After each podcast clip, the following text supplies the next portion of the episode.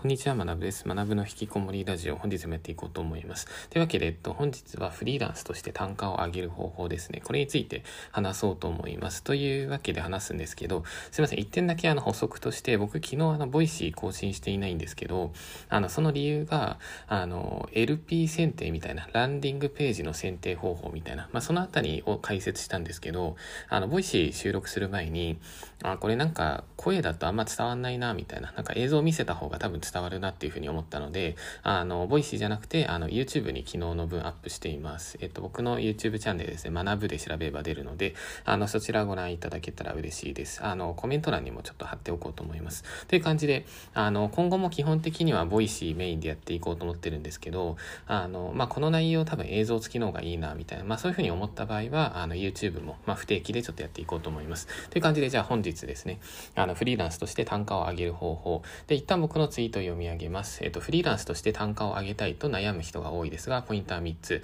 で、1つ目、時間。2つ目は勉強。で、3つ目が経験。これだと思います。まず、時間をかけてゆっくり学ぶこと。2から3年ですね。あとは、えっと、毎日勉強する。移動中は音声で学習する。あとは仕事を通して経験を積むこと。単価を上げる魔法は存在しませんっていう。まあ、こんな感じで、あの、まあ、いわゆるその本質論みたいな場所書いたんですけど、あの、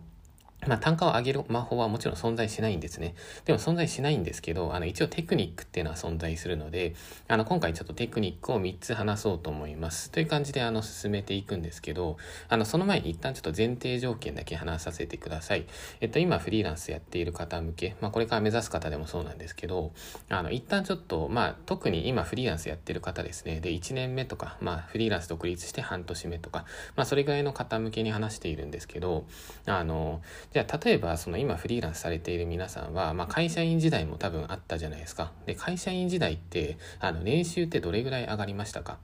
まあ、例えば、その、アルバイトとかでもいいかもしれないんですけど、アルバイトの昇給とかあるじゃないですか。で、どれぐらい、あの、給料上がりましたか？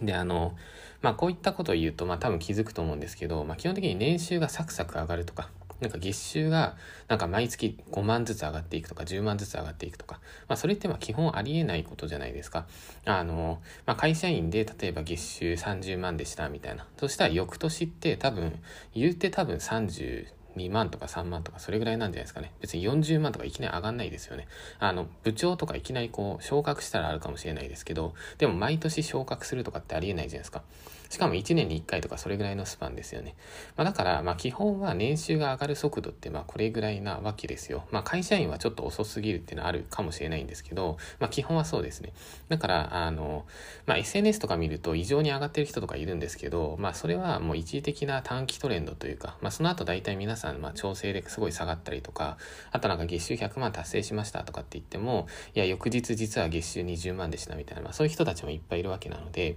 まあそういうなんか、あの、まあ薄い情報に翻弄されないことですね。まあ基本的にサクサクなんて上がりません。なんでかっていうと、その、給料っていうのは自分が社会に提供した価値、まあそれの対価っていうふうに考えた方がよくて、まあ基本そうじゃないですか。で、それで、まあフリーランス独立した、例えばプログラミング身につけましたみたいな、まあその瞬間自分の社会に与える価値っていうのが爆上がりするとかってありえないじゃないですか。まあだから、えっと、ここだけ、あの、何て言うんですか、ご了承ください。だから先ほどのツイートでも、えっと、2から3年かかりますって話をしたんですけど、あの、これから僕が話すテクニックの内容っていうのも、あの、基本的に1年とか、それじゃあ、えっと、できないと思ってください。2から3年ぐらいっていうのはかかっていきます。でもこういうテクニックを知っておくことによって、あの、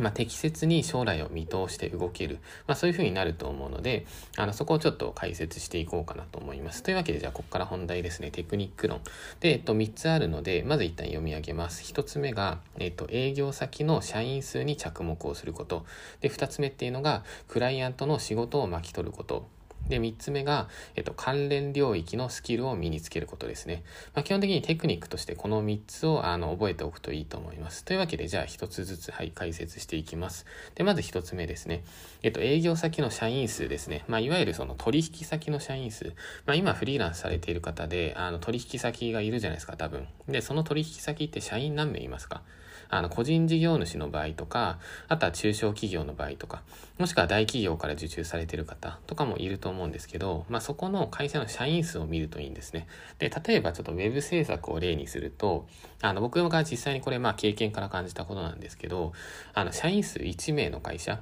まあ、要するに一人社長ですね。まあ、そういう会社も多いじゃないですか。まあ、フリーランスが一応法人化してますみたいな。まあ、そういった会社の場合に、あの、まあ、そこに、えっと、ウェブ制作の営業するじゃないですか。で、サイト作りますみたいな。で、なった時にいくらぐらいで受注できるかっていうと、まあ、基本的なイメージとして、まあ、15万円以下、もしくは20万円以下、まあ、これぐらいを目安にした方がいいと思います。あの、一人社長の会社で、そこから web 制作を受注する際に、じゃあ80万円で見積もり出して通るかって言われたら、まあ、基本通らないんですね。まあ、社員が1名、社長しかいないってことは、まあ、お財布もまあそれだけ小さいわけじゃないですか。まあもちろんそのインフルエンサーとかだったらちょっと話は別なんですけど、まあ基本的なまあ通常の会社においてですね。で、一方でじゃあ社員数が5名ぐらいの会社ですね。5名以下とか。まあ社長プラスなんかちょっとその取り巻きが何人かいるみたいな。っていうところ。まあそういった場所に営業するとしたら、ウェブ制作いくらぐらい受注できるかっていうと、まあざっくりイメージ的にはまあ30万とか40万。まあそれぐらいかなっていうイメージですね。でも一方で、じゃあ社員数がまあ10人ぐらいいると。まあそれぐらいの会社、まあある程度そのオフィスもちょっとまあ大きめまでいかないけどある程度あってみたいな。まあそういった会社にじゃあウェブ制作の営業をかけた時に、まあいくらぐらい取れるかっていうと、まあ例えばなんですけど多分70万、80万とか、まあこれぐらいあのサイト制作で目指せるんじゃないかなみたいな。まあそんな感じで、あの、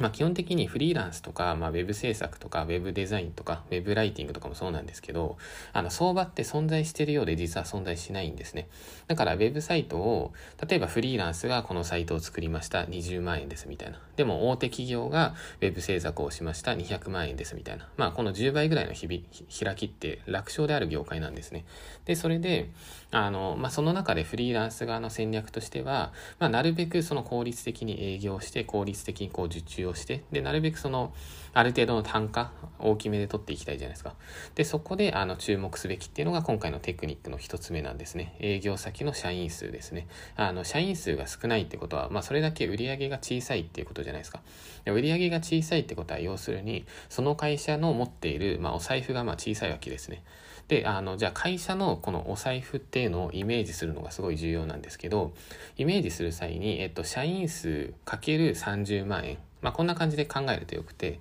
例えば社員が1人しかいない。まあ、社長1人でやってる会社だったら、まあ、社長の給料30万みたいな感じじゃないですか。例えばですよ。で、30万だとしたら、まあ、そしたらその30万のお財布からこう受注をしていくわけじゃないですか。まあだからサイト制作10万、20万。まあそんなもんですよねって話ですね。で、一方で、社員数が5名以下の5名ぐらいの会社だったら、えっと、30万円かける5なので、まあ、えっと、150万円ですよね。あの、毎月150万円ぐらいが、まあ、お給料としてこう出ていってるわけですね。まあ、それぐらいの規模感でお金を回してる会社っていうのは、サイト制作で40万、50万ですって言った時も、まあ、割とこう提案が通ったりするんですね。で、一方で、じゃあ、社員数が10名ぐらいってことは、30万円かける10名。だから、毎月300万。もう、社員の給料だけ毎月300万なくなってるんですよ、会社から。まあ、すごいですよね。で、こういうのを気づいていくと、あの、あ、社長ってすごいんだなって気づくんですけど、まあ、昔の僕もそう思いました。なんか自分もこういうのを経験して、お金どんどん減っていくんですよ。で、社長やべえなとか思ってたんですけど、まあそれはさておき、まあ毎月300万とかお金がなくなっていくってことは、会社のお財布がまあそれだけ大きいわけじゃないですか。だから、えっと、そういった会社に対してサイト制作、じゃあ60万、70万です、80万ですみたいな、まあこういった場合にも、まあ結構その提案が通りやすいというか、まあ、ただあくまでこれは、えっと、概算のイメージなので、あの、別に少人数の会社でもすごい利益が高い会社とかもあるので、まあ、そういった会社だったら結構高めに受注とか、まあ、そういうのもできたりしますね。まあ、とはいえ、その何でもかんでも高めに受注すればいいってわけじゃなくて、あの、まあ、大切なことっていうのは、まあ、なんていうんですか、自分を安売りしすぎないというか、でもしっかり相手にも価値提供できるみたいな、まあそのバランスっていうのをしっかり見極めていくこと、まあ自分ばっか得するような見積もりとかって作っていくと、まあ結局、あの、お客さんがそれ損してることになるので、あの、まあ離れていくと思うんですよね。だから、あの、まあ適正価格を見極めながら、まあただ低単価で消耗してる人っていうのは営業先もっと大きい場所を探していくといいですよっていう、まあそういう話で、まず、えっと、チャプター1終了にします。で、続いてチャプター2進んでいきます。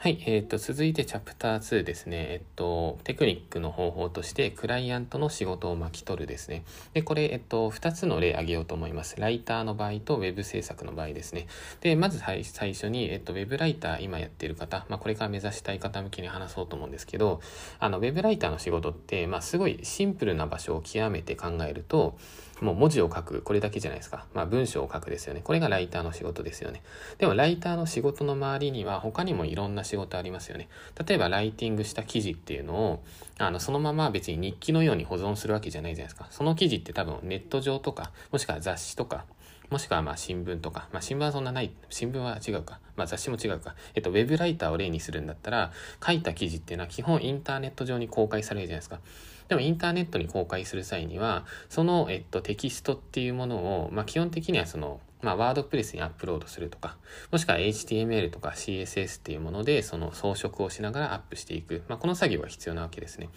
だから、えっと、ウェブライターの方が、例えば自分の書いた記事を自分でワードプレスにアップできますみたいな。まあ、こういうのはできれば、まあ、それってクライアントの仕事を巻き取れてるわけですよね。で、クライアントの仕事を巻き取るってどういうことかっていうと、あの、お客さんの、その相手側の負担をまあ減らしてるわけですね。で、まあ、相手の負担を減らすってことは、要するに自分の、あの、まあ、負担が増えているわけで、それって自分のまあ、提供できてる価値が増えてるわけじゃないですか。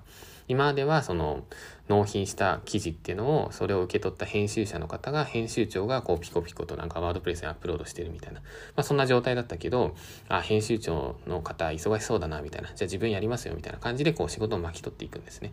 でそれだけじゃなくてあのサイト上に記事をアップするってなったら画像を入れたりとかっていうのも必要じゃないですか。そういうのもやりますよっていうふうに、まあ、自分から提案していくんですね。で提案することによって徐々にこの自分の仕事の幅っていうのを広げることができる。まあ、幅広げると同時に、工数っていうのも上がってしまうので、まあ、そこは、まあ、ある意味ちょっと注意ではあるんですけど、まあ、ただ、まずはいいと思います。まずはその自分の仕事の幅を広げていく。それで、プラスで、あの、そうやって仕事を巻き取っていくと、あの、単価アップの交渉とかしやすくなるんですよ。あ、それだけやってくれてるんだったら、あ、じゃあちょっと単価上げますよ、みたいな。もしくは、ワードプレスとか記事全部上げてくれんだったら、じゃあ1記事あたり、じゃあなんか1000円、2000円お支払いしますみたいな、そういうふうに言われるので、まあそんな感じですね。で、さらにもう少しあの上級なテクニックを話すと、ウェブライターが記事を書くってなったら、必ず編集長の方、編集者の方からお題が渡されるじゃないですか。今回これについて書いてくださいっていう。で、僕、もともと編集とかすごいやっていたので、あの、お題を決めるのすごい大変なんですね。あ、次、何の記事書いてもらおうかなとか。まあ、これは、えっと、SEO とかキーワード選定っていう、まあ、そういった知識を使うんですけど、で、これをライター側がやってくれたら、もう編集長大喜びなんですよ。僕もなんか昔、そういうライターを抱えていたことがあったんですけど、もうめっちゃ最高でしたね。なんでかっていうと、もう僕座ってるだけでいいんですよ、編集者として。で、ライターの方が、次回こういう記事書こうと思いますみたいな、どうですかみたいな提案してくるので、まあ大体的確な提案来るんですよ。で、そしたら僕は、あ、最高ですね、みたいな感じでこうチャットで送ると。そうするといい記事が上がっていく。で、僕の仕事は勝手に回っていく。最高じゃないですか。だから要するにその相手の負担を減らしてあげる。相手のやっている仕事っていうのをこちら側で巻き取ってあげる。まあこういうことをするとすごい給料とか上がっていくんですね。その自分の単価とか。で、もっと言うと、ウェブメディアとかにこう記事を寄稿していく、記事を書いていくんだったら、そこのメディアっていうのはいろんなライターを抱えてるわけじゃないですか。だから、あの、自分がライターをするだけじゃなくて、あの、自分が別のライターの添削もできますよ、みたいな。まあそういうのを言ったらさらに自分の価値上げれますよね。そしたらもう自分がある意味でその編集側に行ったりもできるわけじゃないですか。だから、その仮にウェブライターを目指すってなった時に、自分の仕事はライターだけだっていうふうにこう閉じ込めてしまうんじゃなくて、もっとこっちもできそうだな、もっとこっちもできそうだなって、別にその仕事をする上でルールなんてないので、もう自分でもどんどん自由に、どんどん提案をしていく。で、提案すると、まあ、こんな提案して怒られないかなとかって思われるかもしれないんですけど、あの、それ全然超勘違いですからね。世の中に何か仕事をしていて、相手に提案をする人なんてほとんどいないんですよ。でも一方で僕の場合はクライアントワークとかをしていた時にもう提案しまくってたんですよ。もうこれどうですかみたいな。もうミーティングするたびに自分のアイデアとか書き出していって社長さんにその場でプレゼンするんですよ。そうすると社長めちゃくちゃ喜びますからね。で喜んだ結果どうなるかっていうともう僕にどんどんどんどん仕事入ってくるでどんどんどんどん仕事入ってくると僕の単価はどんどんどんどん上がっていく、まあ、フリーランスこれもうやり放題なので会社とかだとしがらみあるじゃないですか上司がいてとかでフリーランス完全に一人なんでもう圧倒的に、まあ、暴れろとは言わないですけどそれぐらい自由にできますっていう話ですねで以上がライターの話続いて web 制作の例もちょっとするんですけどまあ、クライアントの仕事を巻き取るっていうところで、まあ、ここちょっとサクッといきますね。ウェブ制作だったら、サイトを作るっていうのが仕事じゃないですか。で、作るだけじゃなくて、例えば、えっと、リスティング広告、まあ、作ったサイトにどうやってアクセスを持ってくるかっていう、まあ、広告でアクセスを持ってこれるので、まあ、そういったマーケティングの部分とか、あとは Web 制作においてもライターとかと一緒なんですけど、今ってサイト作って終わりじゃないじゃないですか。そこに記事とか入れていきますよね。だからワードプレスに入稿しますみたいな。まあそれも一緒に受注しちゃうとか。あとはワードプレスサイトを運営したことある方だったらわかると思うんですけど、まあ、ちょくちょくなんかプラグインがこうアップデートとか、ワードプレス本体がアップデートみたいな、まあ、ああいったものっていうのを結構放置してる会社が多いんですけど、放置するとセキュリティ上結構危ないんですよ。だからちゃんとアップデートする。でもアップデートする際にたまにこうサイトが崩れちゃったりとか、バグったりすることありますよね。だからアップデートして、まあ、バグったらちゃんとそれを直すみたいな。まあ、これがいわゆる運用保守ですよね。まあ、そういうのを請け負うとか。あとはなんかサイトちょっと微調整したいとか、まあそういうのを請け負っていくとか。まあそんな感じで、あの、最初のスタート段階っていうのは、あの、ウェブサイトを作るっていう、もうそこだけでいいと思うんですけど、僕もそこからスタートしました。でもそれだけじゃなくて、マーケティングの方行ったりとか、あの、運用保守の方を見たりとか、まあ、もしくはもっと言うと、あの、システム開発とかもできるようになると、それはすごい付加価値ですよね。まあ、そんな感じで自分の、えっ、と、仕事の領域を広げていく。でもこの際によく聞かれることとして、なんか次どんなスキル身につけたらいいですかってすごい聞かれるんですね。でも今僕が全部説明した通りですよね。ライターだったら、もう今一緒に働いてるお客さんを見たら、自分の周りにある仕事ってわかるじゃないですか。例えばライティング。ライティングの周りにある仕事っていうのは、ワードプレスに入稿するとか、えっ、ー、と、画像を選ぶとか、あとキーワードを選ぶとか、あと別のライターの添削をするとか。だからそういった感じで今自分の仕事の仕事をしていて、その周りにはどういう仕事があるんだろうっていう。まあ、その仕事の、その領域でスキルを学べばいいんですね。だから、あの、僕が仮にここで、じゃあ SEO を学びましょうとかって言って、SEO を勉強するのもいいんですけど、でもそれって別に本質じゃなくて、本質の大切なことっていうのは自分でしっかり自分の状況を考えて、で、そこで、あの、あ、今の自分だったらこのスキル大切だなっていう、それを勉強するんですね。で、勉強したらすぐ提案できるじゃないですか。で、すぐ提案できる。これどういうことかっていうと、すぐ自分の単価アップとか、自分のキャリアアップにつながっていくんですね。だから、あの、答えを聞くんじゃなくて自分なりに答えを探していく。まあ、こっちのはすごい重要なので、ぜひ覚えておいてください。というわけで続いてテクニック3つ目に進む前に一旦チャプター区切ります。はい。というわけで、えっと、チャプター3ですね。えっと、3つ目のテクニックが、えっと、関連領域のスキルを身につけるっていうところで、まあ、これ、先ほどのテクニックとまあ若干被るかもしれないんですけど、ウェブライターとかを例にするんだったら、えっと、ライティングだけじゃなくて、まあ、SEO とか、もしくはライティングだけじゃなくて、アクセス解析もできますみたいな。まあ、こういった感じで、ライティングの周りにあるスキルっていうのを身につけていくんですね。で、一方で、じゃあ、ウェブ制作の場合だったら、サイトを作るだけじゃなくて SEO とか、サイトを作った後にリスティング広告でアクセス集めますよとか、もしくはサイトを作った後に、それに関連したシステムも作りますよみたいな。システム開発とかっていうと、例えばどんな感じかっていうと、僕の場合だともともと留学エージェントをやってる会社さんの、えっと、サイト制作とかをしていて、で、留学エージェントで、あの、まあ、その会社っていうのは語学学校も経営してたんですね。で、語学学校って、まあ、どんな感じかっていうと、世界中からこういろんな生徒が来るじゃないですか。で、生徒が来たら、まあ、その生徒の、まあ、データベースとかって作りたいじゃないですか。まあ、どういう国から来てみたいな。で、どういう名前でみたいな。で、この人の英語レベルどれぐらいでみたいな。で、入学した期間どれぐらいでみたいな。まあ、そんなのを知りたいですよね。で、えっと、それの、えっと、システム開発とかっていうのを僕は以前に受注したことがあって、で、まあ、そんな感じで、あの、ウェブ制作、まあ、サイト作った後に、まあ、実はそのクライアントさんが、いや、なんか今ちょっとシステムを作りたいんだよね、みたいな、そういう話が来たので、まあ、一緒に受注したわけですね。まあ、とはいえなんですけど、じゃあ僕はそのシステム開発を自分でやったかっていうと、あの、一個も開発してないんですね。じゃあどうやって開発したかっていうと、えっと、ベベトナムの、えっと、開発会社にフル外注しました。あの、ベトナムの、えっと、僕の友人がやってる会社、まあ、ベトナム人なんですけど、あの、日本語ペラペラなんですよ。で、めちゃくちゃ頭良くて、あの、システム開発とかなんかガリガリやってくれて、あの、コストも結構安いんで、あのベトナムってすごい、すごいんですね、その IT の開発とか。だから、あの、ここで覚えておいてほしいこととして、あの、今回テクニックの3つ目で関連領域のスキルを身につけましょうって話をしたじゃないですか。で、その際に、あの、すべて自分でやる必要ないんですね。あの、まあ、言うまでもなくなんですけど、例えば、じゃあ、プログラミング勉強します。デザイン勉強します。ライティング勉強します。ってなった時に、もうこの3つのスキルを身につけていくのってもうどれだけ大変なことかってめちゃくちゃ大変ですよね。プログラミングだけでも一生かけても多分学び終えることできないですよ。ライティングとかも奥がめちゃくちゃ深いので、ライティングといってもコピーライティングもあるし、セールスライティングもあるし、みたいな、SEO ライティングもあるし、めちゃくちゃ細かいんですね。だから、あの、もちろん、ある程度勉強していくことは大切なんですけど、途中でやっぱその自分の能力の見極めっていうのがすごい重要なんですね。一旦はまずはその自分の仕事領域を広げていく。で、広げながらどうするかっていうと、その後にもう一回閉じるんですね。広げて閉じるみたいな。だ僕の場合どうしたかっていうと、僕もともと開発から入りました。ウェブサイトの制作ですね。で、その後に、えっと、マーケティング領域に自分の仕事を広めていったんですね。ウェブ制作した後にリスティングとか、ウェブ制作した後に SEO とか。で、途中で、あ、途中とか、それでもう両軸でずっとやっていって、期間的にはどれくらいかな ?2013 年、14年、15年、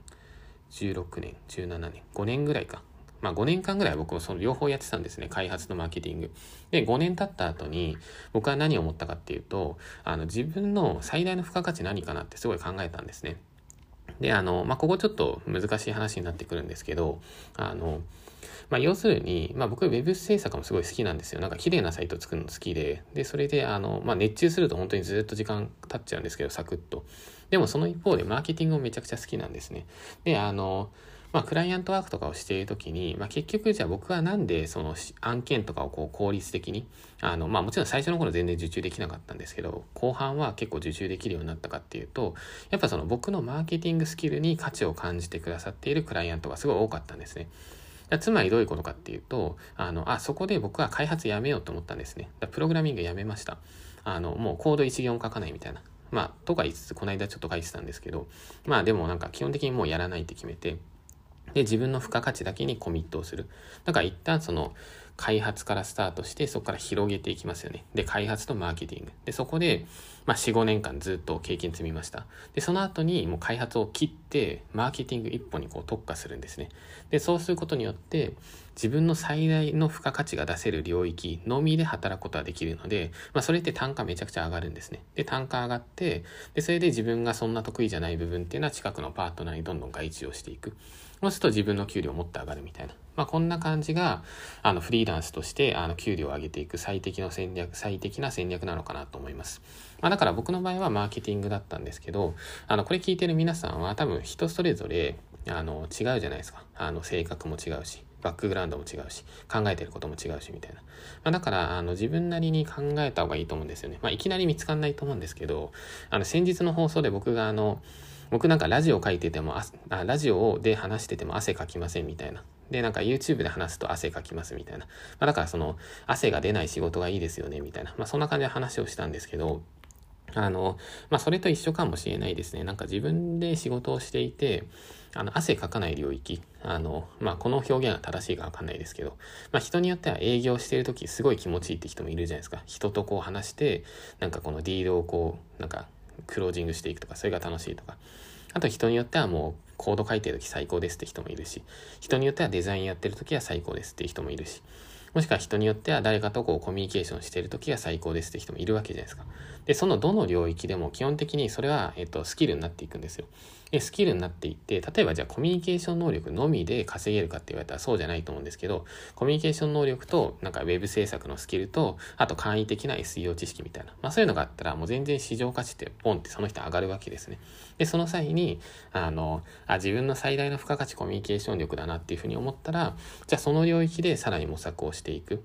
例えばそのコミュニケーションっていう場所で IT に掛け合わせると、最近だとカスタマーサクセスっていう言葉とかも出たりしてるので、まあ気になる方は調べてみてほしいんですけど、あのカスタマーサクセス、まあ一言で超シンプルに言うと、あの、お客さんが何かサービスをこう解約するときに、あのなんか不誠実な対応をされたら、もうそのブランドからもうほとんど一生変われないっていう、まあそういうデータが出てるんですね。例えばなんですけど、あの、まあ僕結構アド、アドビ社好きなようで嫌いなんですけど、アドビ社って何か解約するときにもう全然解約ボタン出てこないんですよ。で、それでなんかめちゃくちゃ消耗して、やっと見、やっと見つけた？見つかんないのか？で、お問い合わせフォームから連絡して、で、そしたらなんかなぜ解約するんですか？みたいな、なんかアンケートみたいな答えろみたいに言われて、まあそんな感じの経験を積むと、まあ僕はぶっちゃけ、まあアドビ社と契約したくないなみたいな、そういう風になるんですね。で、これを、改善していく、まあ、テクノロジーというか新しい分野っていうのがカスタマーサクセスみたいな、まあ、そういうのを言われたりもしてるんですけど、まあ、ここっていわゆるそのお客さんとのコミュニケーション領域とかだったりもするわけじゃないですか。で、こういうのをが好きな方だったらそっちに専門分野を持っていくと。だから、あの、ウェブ制作しながらカスタマーサクセス導入しませんかみたいな。っていうこともできるわけですよね。だから、あの、そういった自分の中で、まあ、汗、汗かかないというか、この領域、なんかすごい、なんか、めちゃくちゃ平常心でできるな、みたいな、最高だな、みたいな。僕はマーケティングがそこなんですね。まあ、そういうのを探していきましょうと。はい。という感じで、今回の話以上ですね。もう一回最後、ポイントだけまとめると、えっと、フリーランスとして単価を上げる方法。で、一つ目が、えっと、営業先の社員数に着目することですね。まあ、基本的には、その社員数が多ければ多いほど、まあ、高単価で受注できる可能性は上がるっていうふうに考えて問題ないです。で、続いてが、えっと、クライアントの仕事を巻き取るですね。まあ、ライターだったら、まあ、もっとなんかその自分がキーワード選定しますよとか、もしくは、あの、ワードプレス入稿しますよみたいな、まあ、そんなことをやるとか。で、あと、えっと、三つ目っていうのが、えっと、関連領域のスキルを身につける。まあ、ウェブ制作とかだったら、まあ、ウェブ制作だけじゃなくて、あの、リスティング広告も運用しますよとか。ウェブ制作だけじゃなくて、あの、顧客のデータベース開発、システム開発もやりますよ、みたいな。まあ、そんな感じで関連領域のスキルですね。これを身につけましょう。はい。という感じで 今日以上ですね。で、えっと、あと最後にもう一つあの補足としておく補足を言うと、まあ最初にも言ったんですけど、まあ年収とかってそんな、なんか1ヶ月2ヶ月とかで上がるものじゃないじゃないですか。まあだから今回僕が話したテクニック、まあ必ずその頭の片隅に入れといてほしいんですけど、もしくはこう伸び悩んだ時にまあ振り返ってもらうみたいな、まあそんな感じだと嬉しいんですけど、まあただ別に1、2ヶ月やったところでそんな変わらないので、あのもっと長いスパンでやっていく。で、長いスパンでやるためには何が大切かっていうと、嫌じゃない領域で働くことですね。あの、まあなんか毎日嫌な汗かきながら働くとかって、まあ、人生100年もあるので続くわけないじゃないですか。まあ、だからもっとその汗ゼロで働ける。まあ、僕今、あの、 Voicy 録って、まあ、部屋がちょっと暑いんで、まあ、少し体ポカポカしてるんですけど、嫌な汗とか全然かいてないんですね。まあ、普通になんか引きこもって、こんな感じで働けて、なんて最高な時代なんだみたいな、もうそんな感じで働いてるので、まあ、こういうその、まあ、結局まあ好きなことを探すっていうのにつながってくるんですけど、まあ、それが重要なのかなと思っています。というわけで今回の、えっと、学ぶの引きこもりラジオ以上となります。それでは皆さん本日も引きこもりつつ作業していきましょう。お疲れ様です。